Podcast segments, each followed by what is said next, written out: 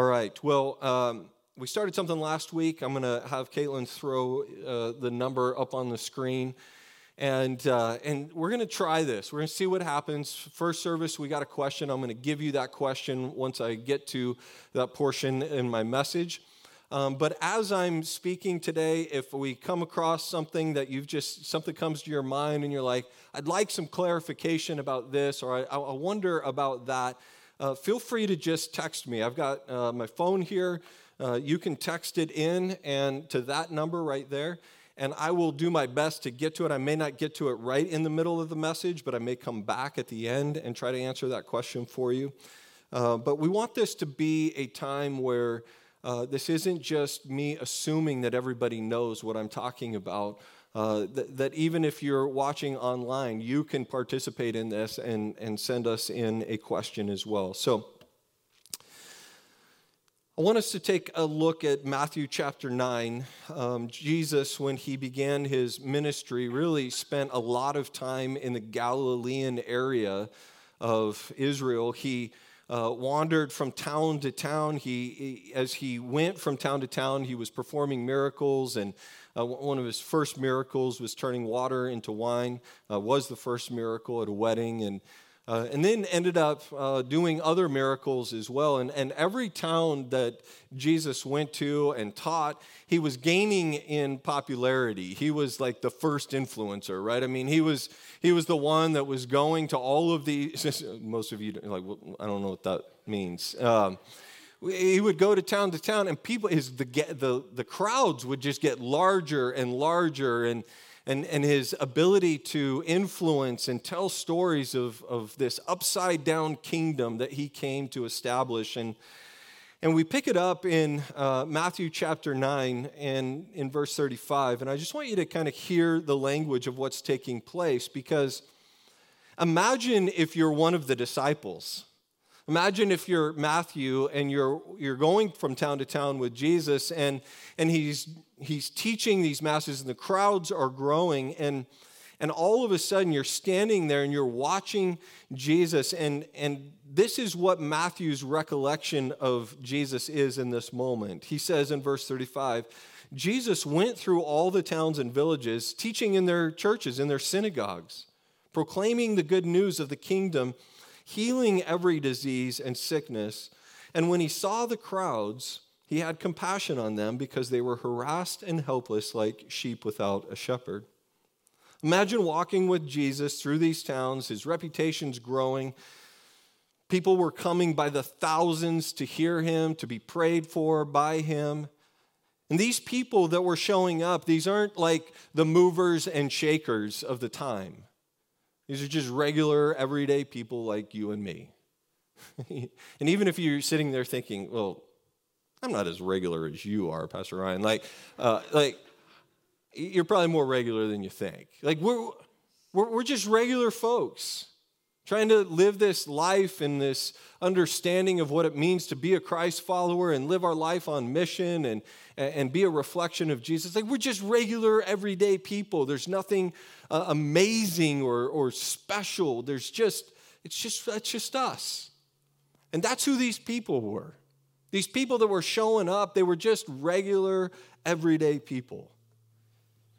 In fact, Matthew kind of gives us a little bit of a glimpse as to how the disciples would respond to these crowds of people.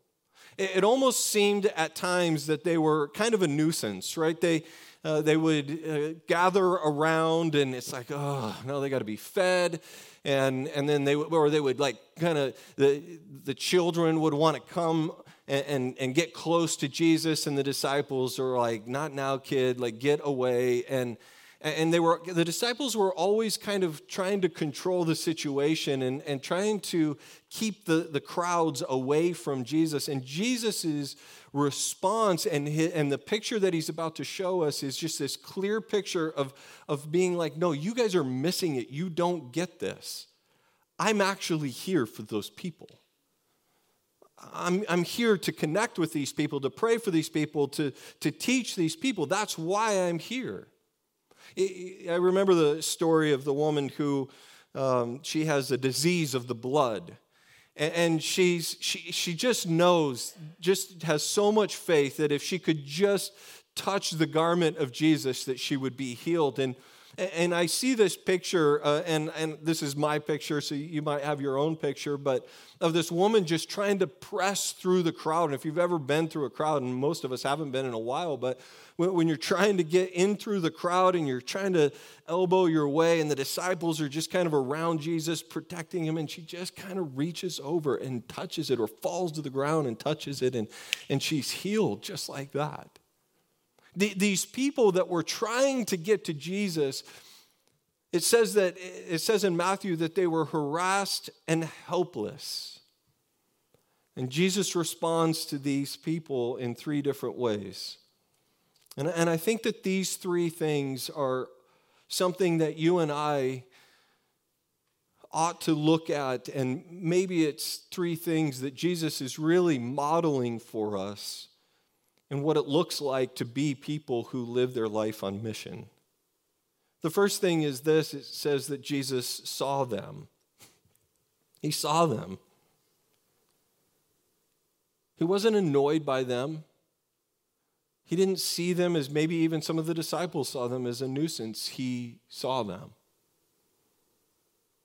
As I share that statement, he saw them, I, I think of, of two different things. It's, my perspective is a little bit um, uh, dual in, in my understanding. See, when I, when I read that and I, I, I, see that Jesus saw them, that Jesus saw these people who were harassed and helpless, I think of the harassed and helpless in my life. Like I think about all of the people out there, the people in your life circle that you work with, you go to school with, that you uh, engage with in your restaurants and in your hobbies, and uh, like these are the places in your community that the people are just harassed. They feel helpless in this life. They're just barely getting by. That's one segment of, of how I see that. But then there's like this other thing that I've just been convicted of that the reality and the acknowledgement that for some of you in this room and some of you who are watching with us online, you may be sitting in your seat feeling sympathetic towards these people who are harassed and helpless because it's exactly how you feel right now. It's how you feel. And for whatever reason, somehow you clicked on a link, you walked into this place, you made it to some seats, and you're just like, I am just barely getting by here. I feel like every time I turn around, I'm being harassed by the enemy by life. I don't, I, I just feel helpless. And I, I acknowledge that from the standpoint that sometimes it's easy for me to, to assume that, that that's not you. And to assume that, that we've all got it figured out. We all love Jesus here. We're all going to just go and, and be on mission in our life circle. And for some, you're thinking, it's not that I don't want to, it's just I don't have the strength to. I need, I need healing. I need hope. I need, I need to stop being harassed by the enemy. I need people to come alongside me and pray with me and contend with me. Like, like that's what I really need right now. And I just want to say, I see you. I'm not Jesus. My wife will tell you that. But I see you. And I recognize that, that maybe at times it feels like you're just trying to get by and there's no one that acknowledges it or sees you. And it may feel like you're just wandering aimlessly without a shepherd, without someone who actually cares. The second thing that Jesus does is he shows compassion. He shows compassion. He doesn't judge them for the fact that they that they're just barely making it. He doesn't get upset that they didn't have the, the fortitude to withstand the harassment of the enemy or, or, or, or the lack of knowledge to know that, that he's their help in time of need. Like he doesn't, he just has compassion on them. He cares about them. He loves them. He has an empathy towards them that actually moves him to action.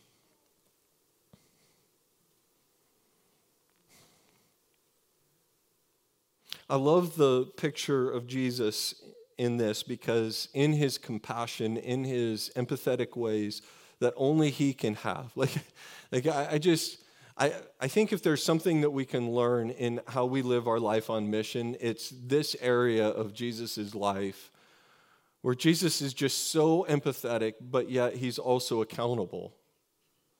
And what I mean by that is oftentimes we, we kind of fall into one, one or two, one category or the other, where we're either super empathetic or we're super accountability.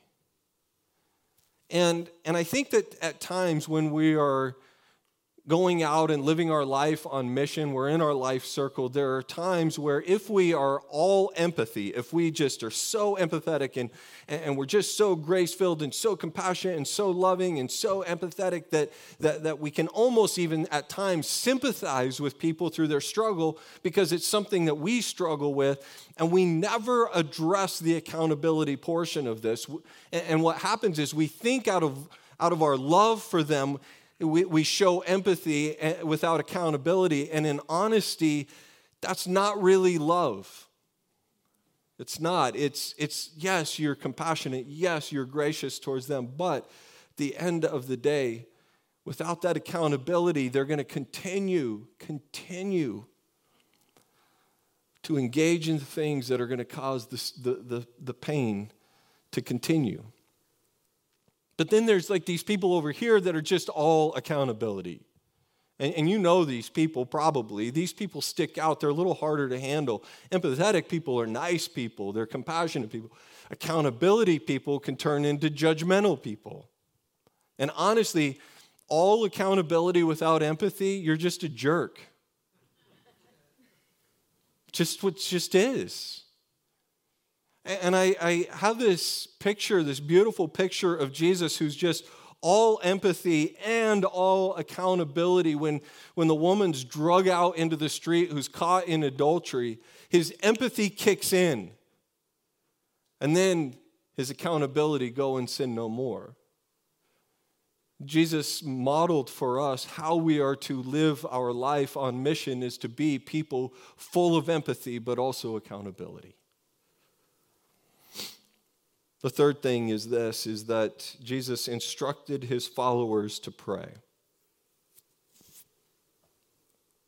Among these helpless and harassed crowds, he saw an opportunity to fulfill the Great Commission. And he looks at his disciples and says, You guys should pray about that. You should maybe ask the Father and see what he thinks you should do. The scripture says it like this And he said to his disciples, The harvest is plentiful, but the workers are few. Ask the Lord of the harvest. Ask, therefore, to send out workers into this harvest field. Part of the reason that prayer is such an important part of our life as a church is because without it, we don't have the tools necessary to live our life on mission. We gather every Thursday night for prayer unless there's like some threat of an ice storm, uh, which happened this last week. Uh, but we gather together and, and we uh, spend the first five minutes in worship with our worship team. We pray over our worship team, pray over our tech team. We walk the building, we pray, and we pray over your prayer requests. We, we cover this place in prayer. And we used to say that Sunday morning begins on Saturday morning because that's when we used to pray, but now we say Sunday morning begins Thursday night that that's when we really begin to contend and believe that God's going to move and work in our services on Sunday morning. And in fact, I, I, just, as a shameless plug, I want you to know that, that Thursday nights are not just for the prayer team. Right? We have a, a group of people we've assigned to be available during our services, uh, at the end of our services, uh, for prayer. But if you're going through your week and you're struggling and you need prayer, Thursday night, show up. We'll pray for you. We'll anoint you with oil. We'll lay hands on you. We will pray. And, and, and I'm not talking just like, um, you know, dinner prayers. I'm talking pray, pray. not cray, cray. Uh, sometimes it feels that way, but.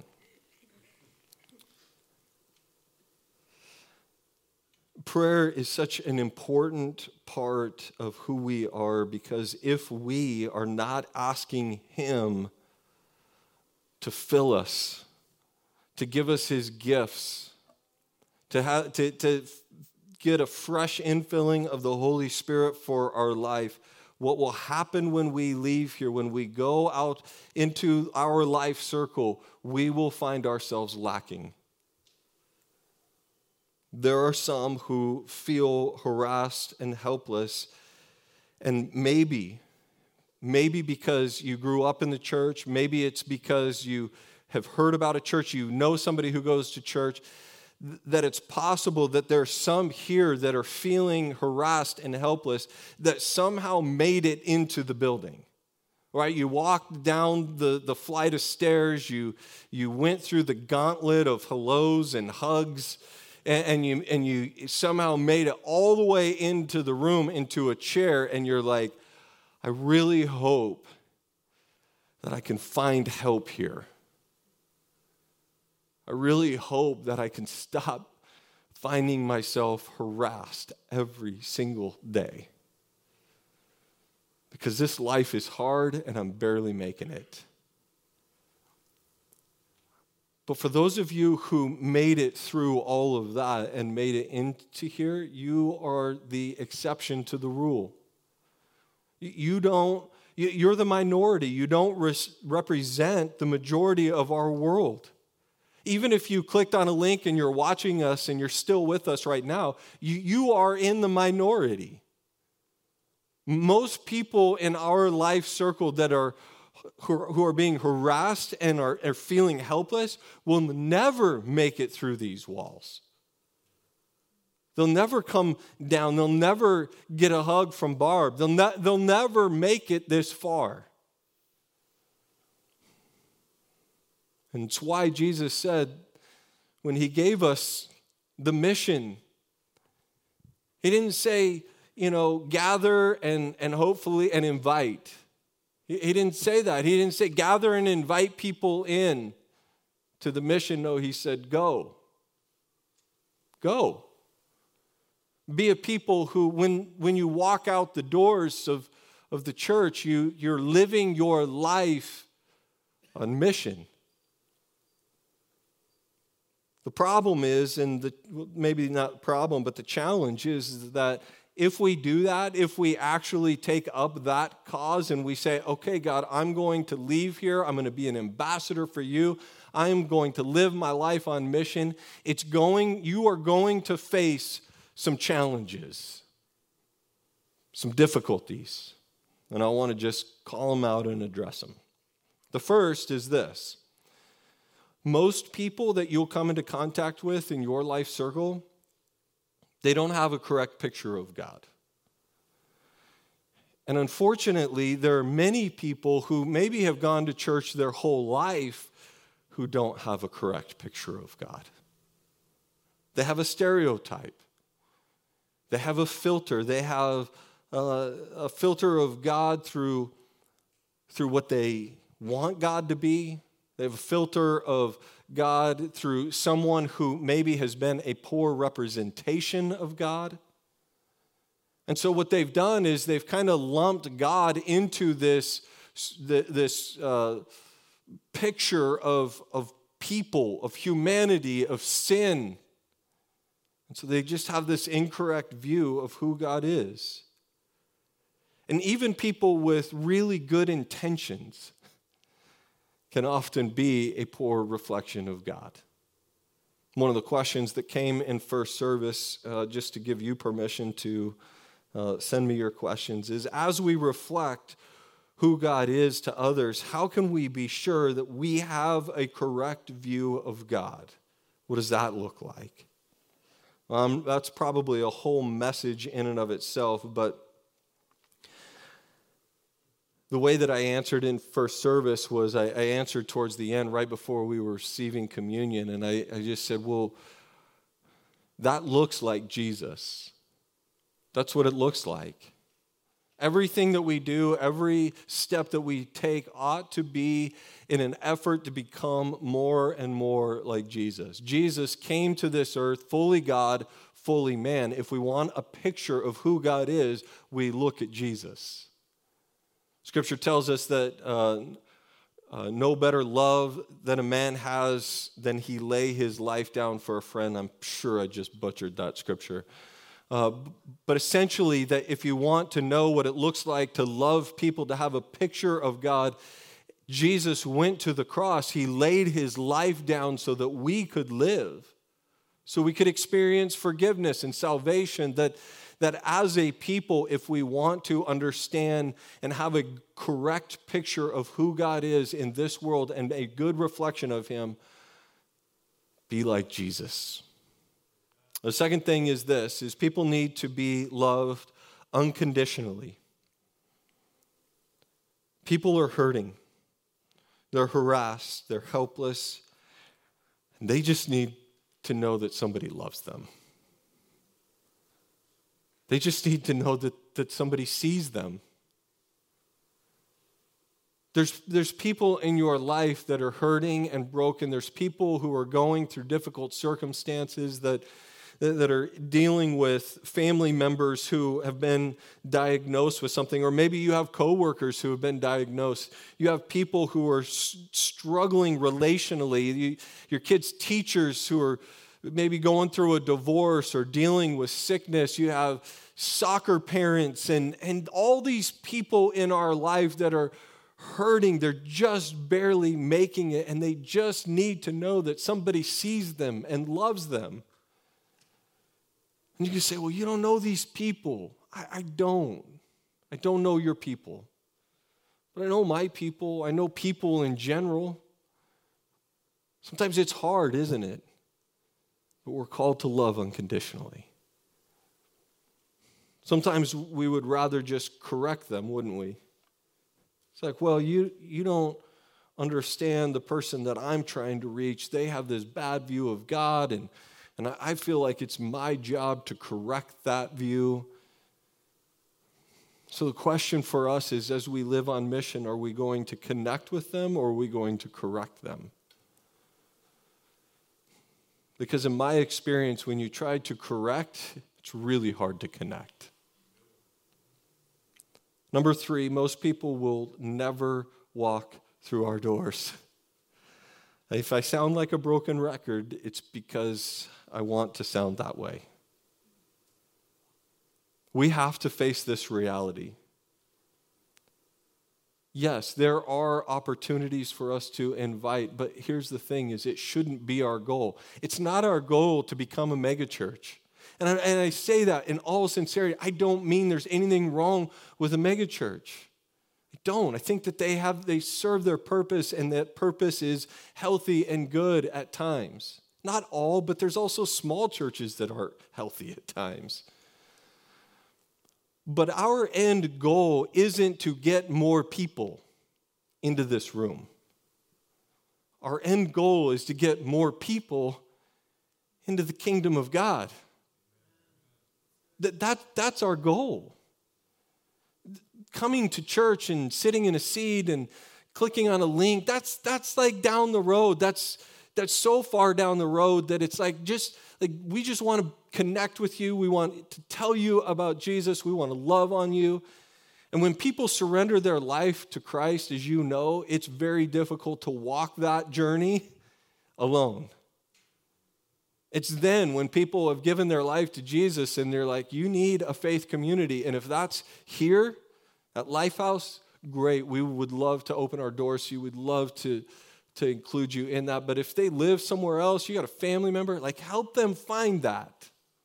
I, love what Pastor Jay said about Maria and, uh, and helping this uh, woman find a church. It wasn't that she just gave her her Bible. She's like, You're not going to be able to do this alone. It's great that you gave your life to Christ, but, but now you get to walk with other people who are going the same direction you are. We need it. friends. We, we can't do this alone.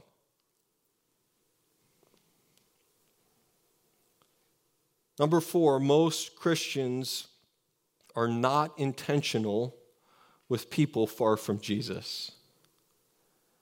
This is one of the most convicting points that I have personally for me is that I wonder how many times I miss opportunities, divine moments, where the Lord just puts me in a situation or a circumstance and I just I'm not intentional about it. I don't I don't see the bigger picture.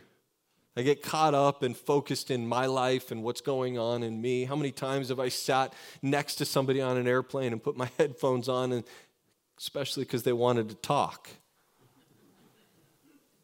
What are the moments in your life that, that are these divine opportunities, these divine moments where you just, you kind of know that, man, I just missed it?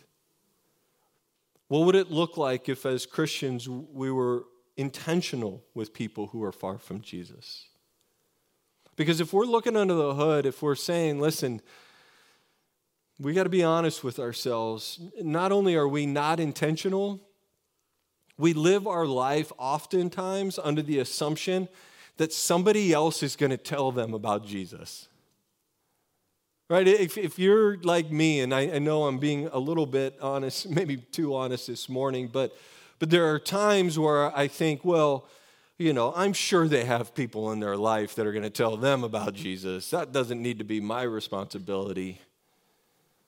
But what if nobody does?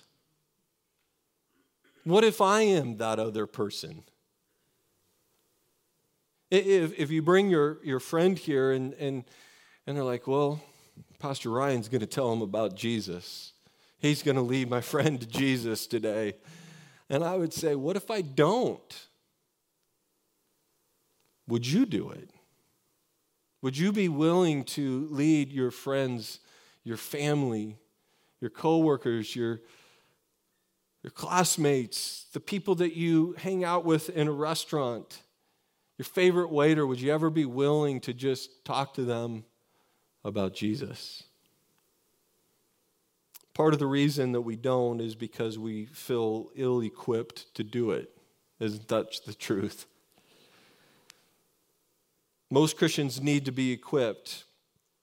And honestly, as part of our role here as shepherds and teachers, as a staff, it is our job to help equip you to, to equip you to do the work of the ministry. That is our primary role. We see it in Ephesians chapter 4 and verse 12. It says, He gave the apostles, the prophets, the evangelists, the shepherds, and teachers to equip the saints for the work of the ministry for building up the body of Christ until we all attain to the unity of the faith, the knowledge of the Son of God, to mature manhood, to the measure of the stature of the fullness of Christ, so that we may no longer be children, tossed to and fro, back and forth by the waves, and carried about by every wind of doctrine, by human cunning, by craftiness in deceitful schemes. In other words, being harassed.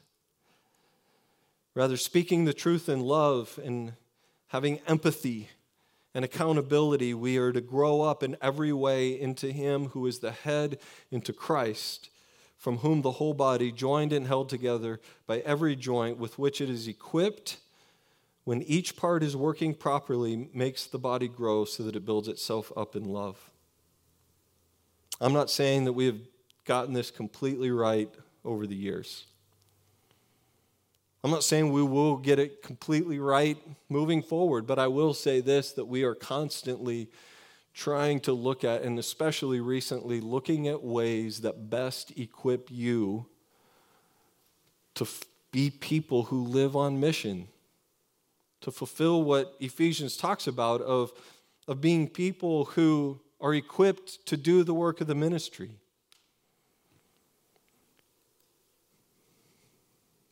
Over the years in an effort to equip, I think in some ways we have done a disservice to Christ followers. I say that as a, a, pastor of a church. I believe in the church. I believe in the large gathering of the church. I believe that this is a part of our Christian faith and a part of our life circle. But unfortunately, what we've done is we have programmed people to death. Not just Lifehouse, but just the American church is, is we've kind of spoon fed every element of our Christianity to people through programs that oftentimes people have fallen into a place of atrophy. They don't even know how to exercise their evangelistic muscles in the world that we're a part of.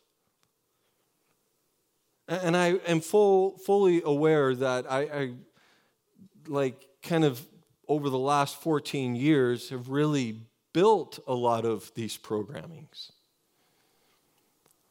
But that's really not who I think we are. I don't think that's really what God's calling us to be. We program so much that we even program your community and your relationships. They're called small groups, they're called life groups, they're called Man, I don't know. They're called a lot of things, home groups. Whatever it is, it's a small group of people that often meet in a home or they go through a Bible study or they, whatever. Like, like, do you realize that we have programmed that in such a way you don't have to do anything but show up and sign up so think about this with me in the context of how this works in a program. We ask you to, we do a life group fair. And by the way, what I am saying does not negate anything good that has come in the past. But I'm letting you know how we're moving forward. We have you sign up for a life group and, and you put your name on a list because you, you talk to somebody and that person leading the life group seems like a nice enough person. They don't look like a serial killer, so you think that you're okay to go to their house. Other people do the same thing and they sign up for that same life group. And maybe it's because it's a marriage group, or because it's a Bible study, or because it's a, a woman's group or a men's group. Like there's all these factors that play into our decision. One of them is do we think that these people who are leading the life group have a clean home that we're going to go sit in? So then we get a phone call or we get an email that says, Congratulations, you are now in a life giving community. So you show up for your first life group and you get into that house that you is unfamiliar to you with a bunch of people that you don't know. And now the expectation is that you are in relationship with these people and you are going to connect with them, do life together, so that when something happens in your life at 2 a.m., you can call these people, right? That's not really how life groups work. Oftentimes, and listen to me, there are plenty of churches that have really good life group programming. And I recognize that I am risking even saying this because if you came here hoping that we were going to launch life groups in February, you're going to be disappointed. Because oftentimes, in my experience, what life groups look like is you sign up on a list, you go to the house, you sit awkwardly with a bunch of people you don't know, and you discover that I don't really like these people.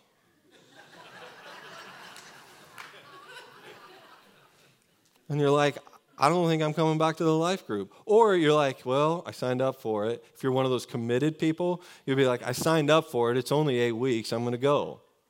And so you go and you spend a night out of your week that you don't have to go and be in a fake community with people that really aren't getting down to the core of what's going on in your life. Uh, this is not a church growth message today, just FYI. but based upon your laughter, you know exactly what I'm talking about. So, yeah, somebody, some of you more than others. I'm not saying that you shouldn't be in a smaller community group. What I am saying is you need to take personal responsibility to be in a smaller community group. I'm saying that for you, if we are going to grow, this is going to be the best year spiritually for our life, we have to take the personal, and I'm not saying you, we have to take personal responsibility and to be people who are seeking out and recognizing, I need community in my life. And I don't know what that looks like. We had uh, one individual uh, who has led life groups in the past uh, sent me an email saying, Hey, I just want to let you know I'm, I'm lining out, like, I'm starting a life group. And I said, That's fine, but we're not calling it a life group. What we're calling it community. And, and you're taking that and you're inviting people to come and be a part of community in your life. And here's the beauty I'm not going to tell you who should come to your house. You go find those people. Get to know people connect with people on a Sunday morning, come to a class, get to know people in a class, that, that there's ways in which we want to provide more and more opportunity for you to get to know one another so that you can do life together.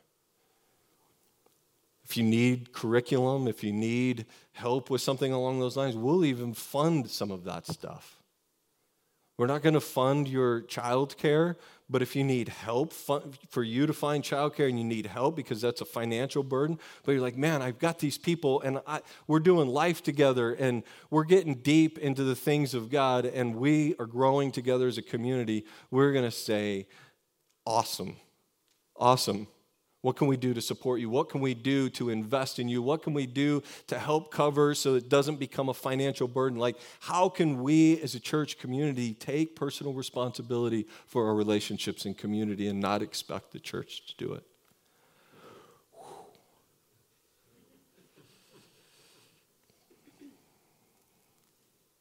As leaders, we can equip you with the knowledge that's necessary to be people who live on mission.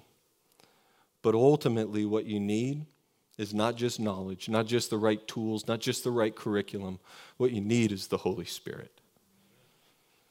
You need the Holy Spirit to empower you, equip you, gift you with the things in order to be people who live on mission. Finally, number six, most Christians need to be empowered. And notice I didn't say encouraged. I think if all it took was a little encouragement, we would already be doing it. I think pastors encourage their churches a lot to do things that people just don't want to do or don't do or don't understand why they should do it. So I'm not encouraging you to do this, I'm empowering you to do it. And empowerment comes from an understanding that's bigger than just a program. It comes from the sense of God has ordained me individually, not as a collection, not as a church, as Lifehouse Church, He has ordained you to do the work of the ministry. He has ordained me. I think it's easier for you to see that with me because it's like I'm, i have a platform and a pulpit and a message and a degree and all that. It's like, well, of course God's ordained you. No, He's ordained all of us. We were all priests. To be people who are living on mission and carrying the message of Jesus, not just here in this room, but into our life circle. The moment that we make Lifehouse about what takes place just in these walls or just in these programs is the moment that we resign ourselves to just be a bunch of birds in a cage.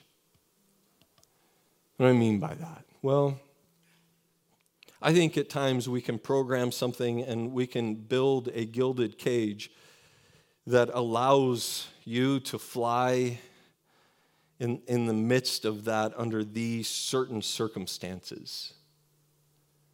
And I never really fully understand birds as a pet. Uh, I, I, get a dog because you know they're they love you, they care about you. I don't understand cats, but I get that cats are a part of that equation as well. But birds are just birds. Like they, they just chirp and they, they don't love you. They just, I don't think. I've never owned a bird, so I don't know. I probably need to move on from this because there's probably bird lovers in here.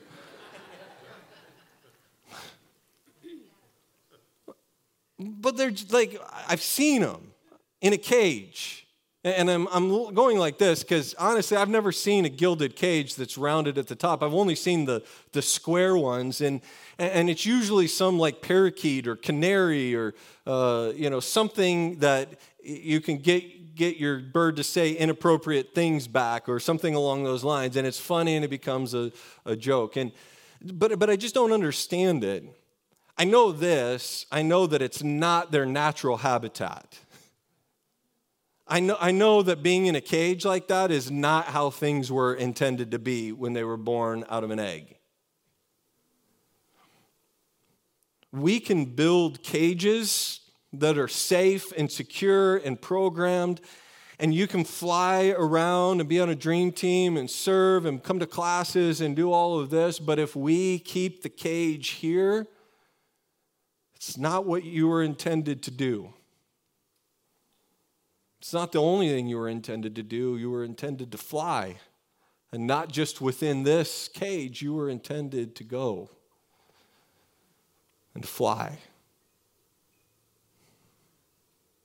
See, sometimes when we release the birds to fly, we discover that we don't just have canaries, we actually have eagles that are willing to go and be people who are so on mission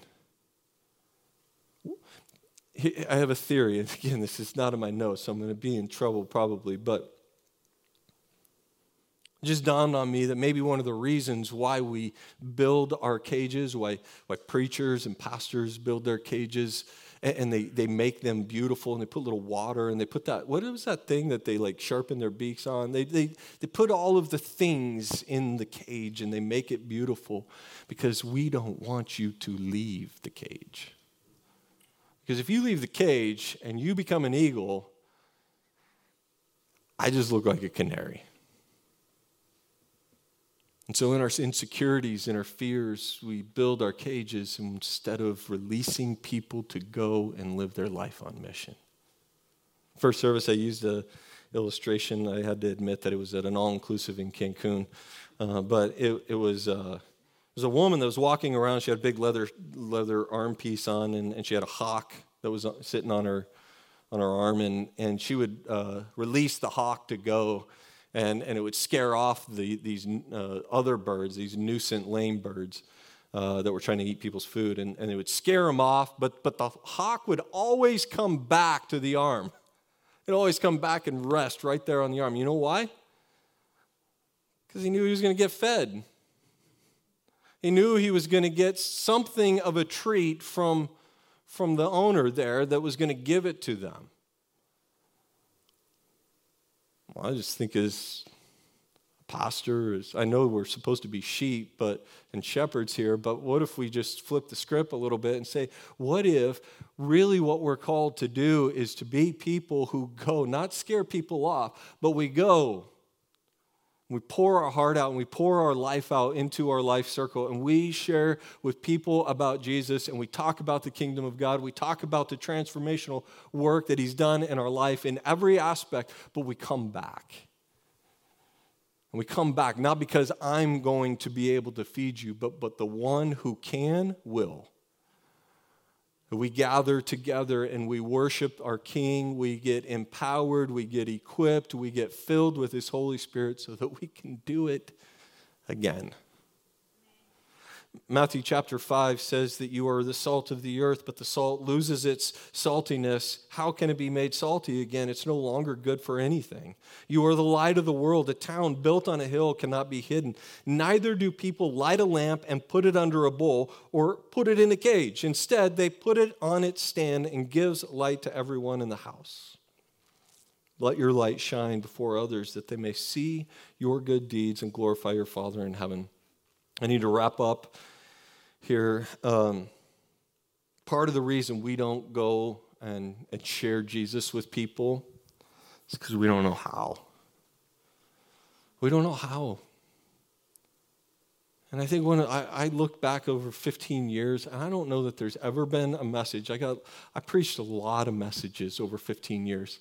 I don't know that there was ever one message in which I preached where I taught people some very practical things to do to lead somebody to Jesus. Instead, I assumed that you already knew this. But I would guess that the majority of us have never done that, have never led someone to Jesus, have never walked someone through a process where they have surrendered their life to Jesus. And there are, I'm sure, many who have. And so I'm not, I'm not just making a blanket statement here, but I, I would guess that many have not. And it's because you're just waiting for somebody to tell you how. Now, the thought of that is overwhelming, isn't it? I mean, the thought of going and leading someone into a salvation relationship with Christ, oh my goodness. like, where do I even begin? All of my friends are far from Jesus.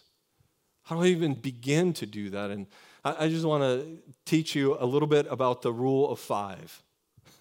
The, the rule of five says that if I tell you to go and cut down an oak tree, and hand you an axe to do that, that it's going to take you a long time, a lot of energy, and be very difficult to cut that hardwood oak tree down. But if I give you permission and empower you to just say, listen, there's no timeline on this, I think actually, if you just take that axe and hit that thing five times every single day, it may be a week, it may be a month, it might be five years.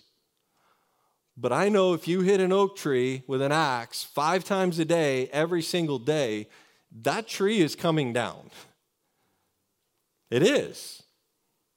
Now, if I hand you a bat and say, uh, a baseball bat, and say, go hit that thing five times every day, all you're going to be left with was, is bruised hands and a bruised tree. It's not coming down.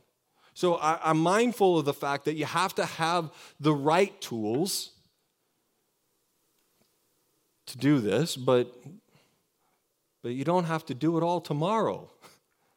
Like, just begin to make some effort and some steps towards being people who are living their life on mission. Let me give you five things that we can do. The first one is this we connect and care for those who are far from Jesus. Not correct, we connect and we care about those who are far from Jesus. Number two, we pray for an opportunity to share our faith. Right? Like we, we actually go to prayer and say, God, would you give me the opportunity? Would you create a divine moment for me to share with so and so about who you are and what you've done in my life? Number three, we intentionally drop God thoughts. This is a great, great example of this. Last week in our newcomers, we were going around the room and we were sharing about our faith journey and, and church experience and some of that. And one of, one of the gals in the room, she was talking about how uh, she got reconnected to Christ. And it was uh, through a friend. She was far, she was far from Jesus, but her friend was uh, was walking with Jesus and and, uh, and every time they were together, this friend, they would, uh, they would find parking in, sh- in the shade. And she'd be like, God, thank you. Thank you for shade today. And, and then it was something else and something else and something else. And eventually, this person was like, okay, I want that. I may have been hurt in the past by other things, but I want what that is. That seems genuine to me. Just dropping these little God thoughts every time you have the chance. Number four, we add value to others. We are not leeches. We don't suck the life out of people. Christ followers are people who are generous, who give. Just as God has given to us, we give to others. We are people who add value to others. And then we strategically work on our life circle. And when all of that has taken place, when you have been just kind of whacking away, you have this beautiful opportunity to tell people not what you don't know, but you tell them what you do know. And what you do know, if you are a Christ follower, is you've experienced God's grace, and forgiveness in your life.